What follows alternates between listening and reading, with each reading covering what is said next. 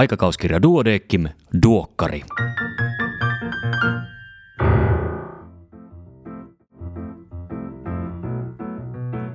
Tämä on numero 17 vuonna 2021. Minä olen Kari Hevossaari, lääkäri Helsingistä. Tervetuloa mukaan aikakauskirja Duodeckimin tuoreimman numeron läpikäyntiin. Tämänkertaisen toimitukselta tekstin on kirjoittanut Maija Tarkkanen. Otsikko on Dinosauruslääkäri ja tutkimuseurot. Luen sen nyt kokonaisuudessaan. Tämän numeron avaava Mika Koivikon pääkirjoitus koko kehon magneettitutkimuksesta vei ajatukseni siihen, että olen lääkärinä jo dinosaurus.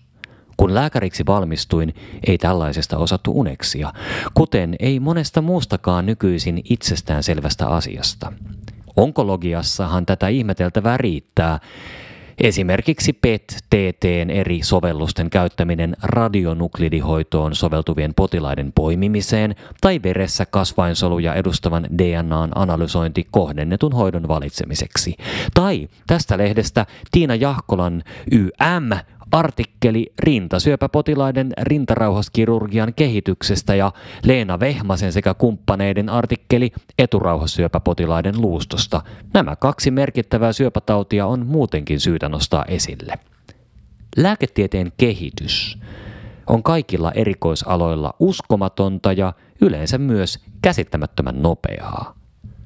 Ilmaiseksi tätä ei tietysti ole saavutettu – on tarvittu tutkijoiden ja innovaattorien intoa, sisua ja istumalihaksia, tutkimusmyönteisyyttä potilailta, tieteellisten verkostojen yhteistyötä, jaettua dataa, julkaisemista, kokouksia ja kongresseja, teollisuuden panosta, kykyä sietää pettymyksiä sekä virheistä oppimista, ja tässäkin mainitsin vain osan kehityksen vaatimista asioista.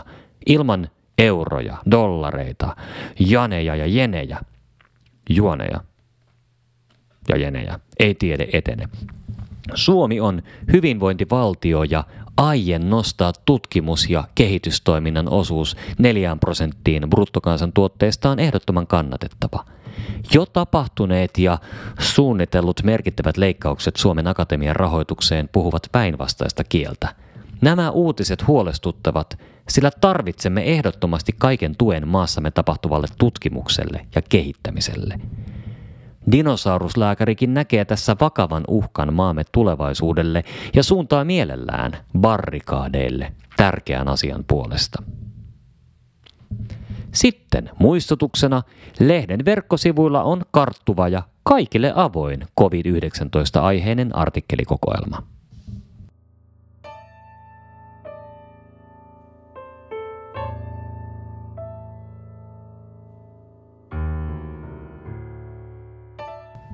Pääkirjoituksia on kaksi kappaletta. Ensimmäisenä äsken mainittu koko kehon magneettikuvaus, toisena miten ja miksi mikrobilääkekulutusta seurataan.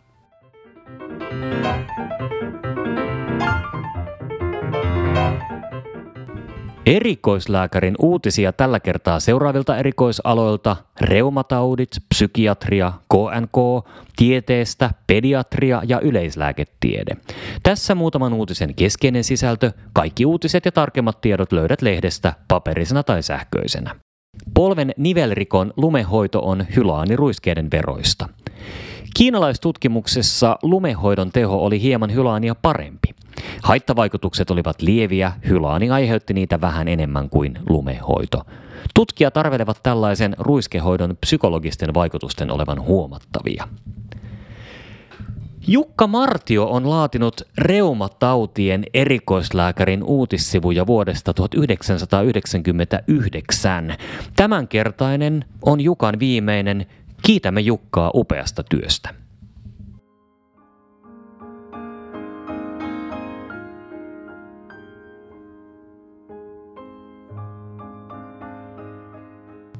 Katsausartikkelit. SARS-CoV-2 tartunta ja leviäminen. Hmm. Nykytiedon perusteella korona tarttuu pääasiassa pisara- ja aerosolitartuntana hengitysteiden kautta. Tartuntariskiin vaikuttavat muun muassa kontaktien määrä, läheisyys, kesto ja intensiivisyys, väestön immuniteetti sekä elinympäristö. Rakennettujen sisätilojen hyvä suunnittelu ja uudet teknologiset ratkaisut ovat tärkeitä hengitysteitse leviävien epidemioiden ehkäisyssä ja hallinnassa. Rintarekonstruktio perustuu moniammatilliseen rintasyövän hoidon kokonaissuunnitteluun ja omakudossiirteiden käyttöön. Rekonstruktio voidaan tehdä rinnan poiston yhteydessä tai myöhemmin. Yhä useammin syöpä leikataan rintaa säästäen, mutta syöpäriskiä vähentävät rinnan poistot ovat lisänneet rekonstruktioiden kysyntää. Eturauhassyöpää sairastavan potilaan luusto – Eturauhassyövän testosteronivaikutuksen estoon tähtäävä hormonaalinen hoito altistaa potilaan osteoporoosille ja luun murtumille. Hoidon yhteydessä tulisi kartoittaa murtumariski ja aloittaa osteoporoosin hoito tarvittaessa. Wilsonin tauti. Uutta ja vanhaa. Wilsonin tauti on peittyvästi periytyvä kuparin kertymäsairaus, jonka keskeisimmät oireet johtuvat maksan ja keskushermoston vaurioista. Hoitamattomana tauti on hengenvaarallinen, mutta kuparikelaatio ja tarvittaessa maksan siirto ovat tehokkaita hoitomuotoja. Eläinavusteinen psykososiaalinen kuntoutus. Eläinavusteisuutta on käytetty pitkään fysio-, toiminta- ja puheterapiassa, mutta sen käytöstä on saatu lupaavia tuloksia myös psykoterapeuttisessa, neurologisessa ja sosiaalisessa kuntoutuksessa. Vähemmistöstressi uhkana seksuaali- ja sukupuolivähemmistöjen terveydelle. Seksuaali- ja sukupuolivähemmistöt eli HLBTIQ-ihmiset altistuvat ylimääräiselle krooniselle stressille vähemmistöasemansa takia. Stressiä lisäävät sekä syrjinnän kokemukset että niiden aiheuttama pelko, häpeä ja salaaminen. Vähemmistöstressi ei ainoastaan lisää mielenterveys- ja päihdeongelmien riskiä, vaan on myös fyysisten sairauksien riskitekijä. Erityinen riski on itsetuhoisuus. Tämän artikkelin lukeminen saattaa olla paikallaan etenkin, jos tuo kirjainyhdistelmä HLBTIQ tai LHBTIQ aiheuttaa päävaivaa. Katsauksen mukana myös tietolaatikko, jonka voi antaa vaikka läheiselle, jonka mielestä näissä uusissa termeissä ei enää pysy ollenkaan kärryillä. Miesten sukuelinten ihosairaudet, diagnostinen haaste. Peniksen alueen ihooireita voivat aiheuttaa infektiot, tulehdukselliset ihosairaudet ja harvemmin neoplasiat. Infektioiden erotusdiagnostiikassa käytetään bakteerivirus- ja sieniviljelytutkimuksia. Erikoissairaanhoitoa on syytä konsultoida herkästi, jos vastetta ensilinjan hoitovaihtoehtoihin ei saada. Nykynäkemys aivokuoren toimintaperiaatteista – Eikös tuo otsikko kerro jo aika hyvin artikkelin sisällön ja sen tiivistäminen pariin lauseeseen tuntuisi vähän väärältä.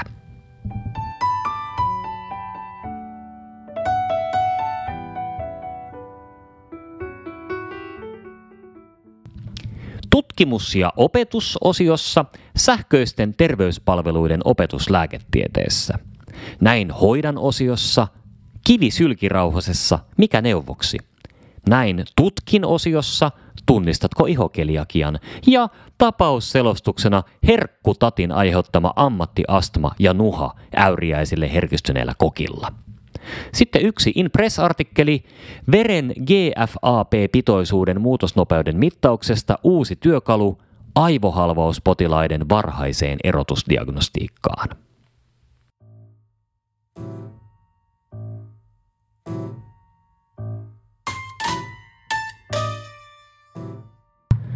Vinkkiä ei tälläkään kertaa ole.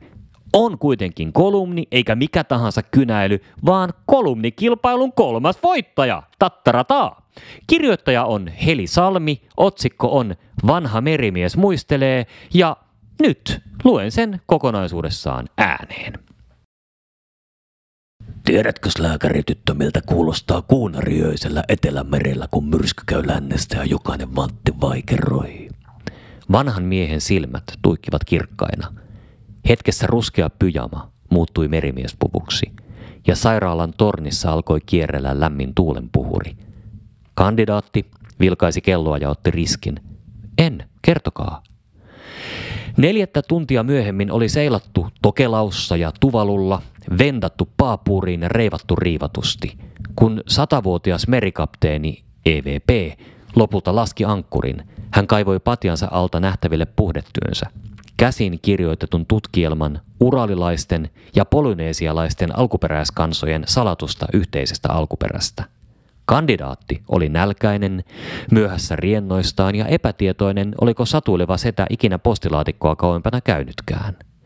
Aivohermostatus oli tekemättä, keuhkot kuuntelematta, tupakkatausta ja sotilasarvo kysymättä, mutta ne tarinat. Se hetki, kun sairaala katosi ja kaulavaltimoiden sijaan suhisivat Etelämeren tuulet. Eivät riittäneet rastit kandidaatin lomakkeessa eikä syntynyt suoritteita. Niiden sijaan kerrottiin ja kuultiin tarina ja kulutettiin yhdessä talvista iltaa.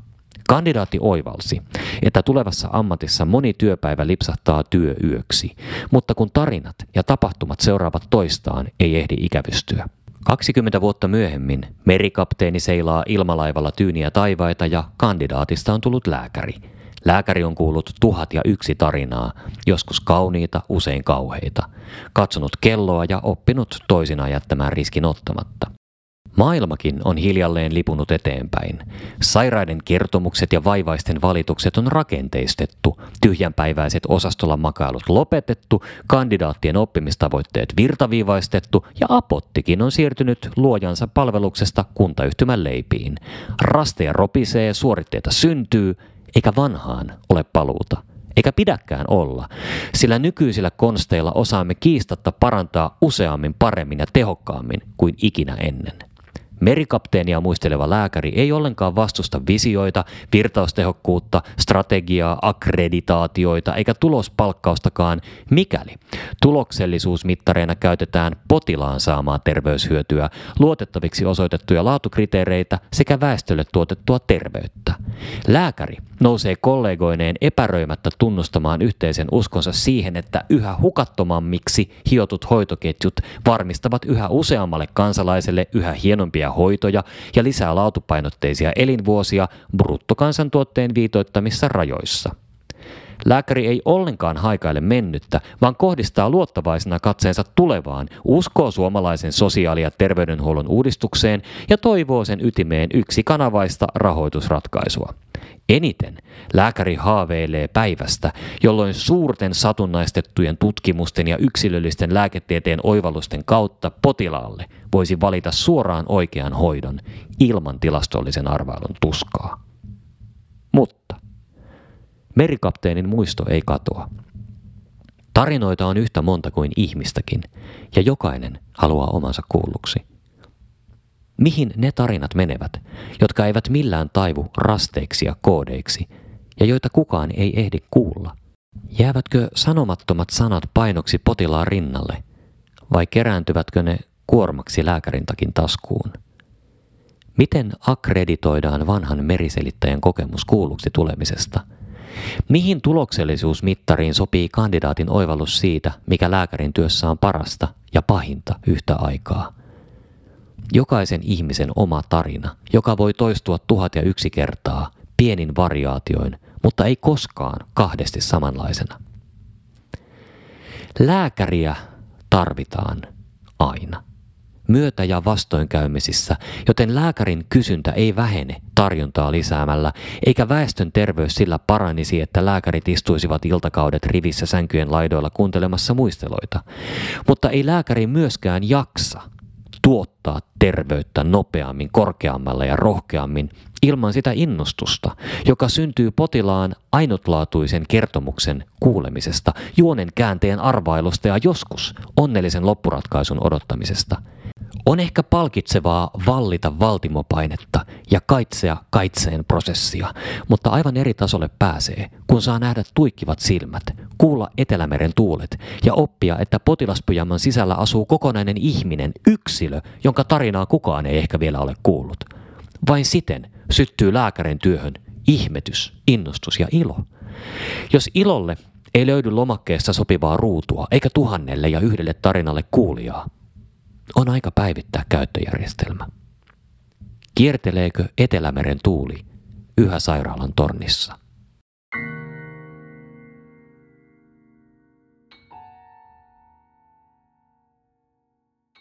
Duodekimin 140-vuotisjuhlavuoden kunniaksi julkaistavalla Yksi meistä palstalla vuorossa Riikka Tulamo.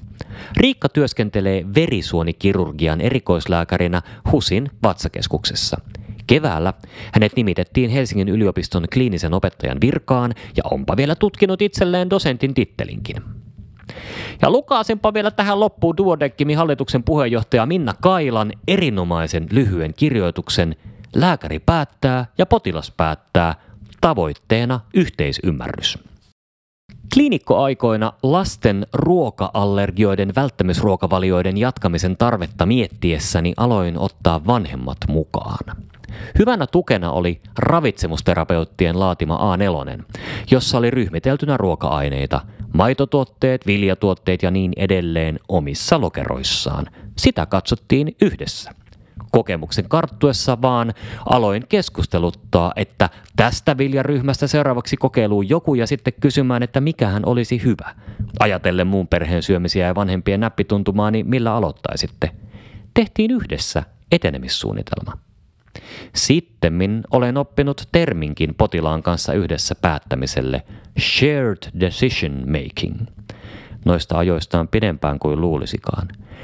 Valitettavan vastikään kuulin täysin päinvastaisesta toimintamallista vakavan taudin hoidon suunnittelussa. Siinä mentiin perinneperiaatteella lääkäri määrää ja potilas toteuttaa, riippumatta siitä mikä on ammattitausta. Sekä potilas että puoliso olivat lääkäreitä. Vielä oli vedetty kehiin jopa dosenttikorttikin, siis kyllä tietää mitä tekee. Kaiken maailman dosentteja tekisi mieli sanoa. Luulisi dosenttitasolla olevan tiedossa, että potilas pitää ja ennen kaikkea kannattaa ottaa mukaan eikä määräillä. No, yksittäistapaus, paha kyllä opetussairaalassa, ja käsittääkseni päätöksenteon kulttuuri on jo muuttunut aikuislääketieteenkin piirissä. Sillä, jos asettaa itsensä potilaan asemaan, niin tietenkin haluaa tietää, ymmärtää ja vaikuttaa hoitopäätöksiin. Lääkäri toki päättää lääketieteellisin perustein ja kantaa lääketieteellisen vastuun hoidosta.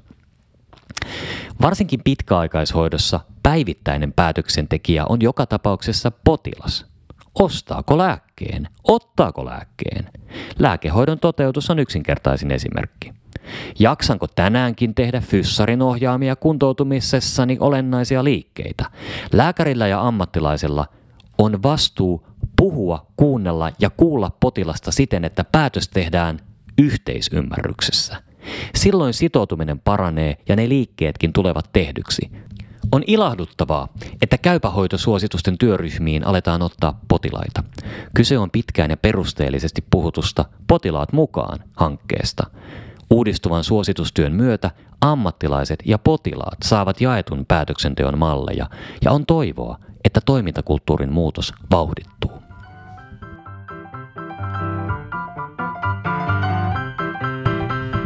Siinäpä kaikki tällä kertaa. Kiitos kun kuuntelit. Ruskaa odotellessa, nautinnollisessa syksyn alkua, palataan asiaan parin viikon päästä. Voi hyvin siihen asti. Iiro, ole hyvä!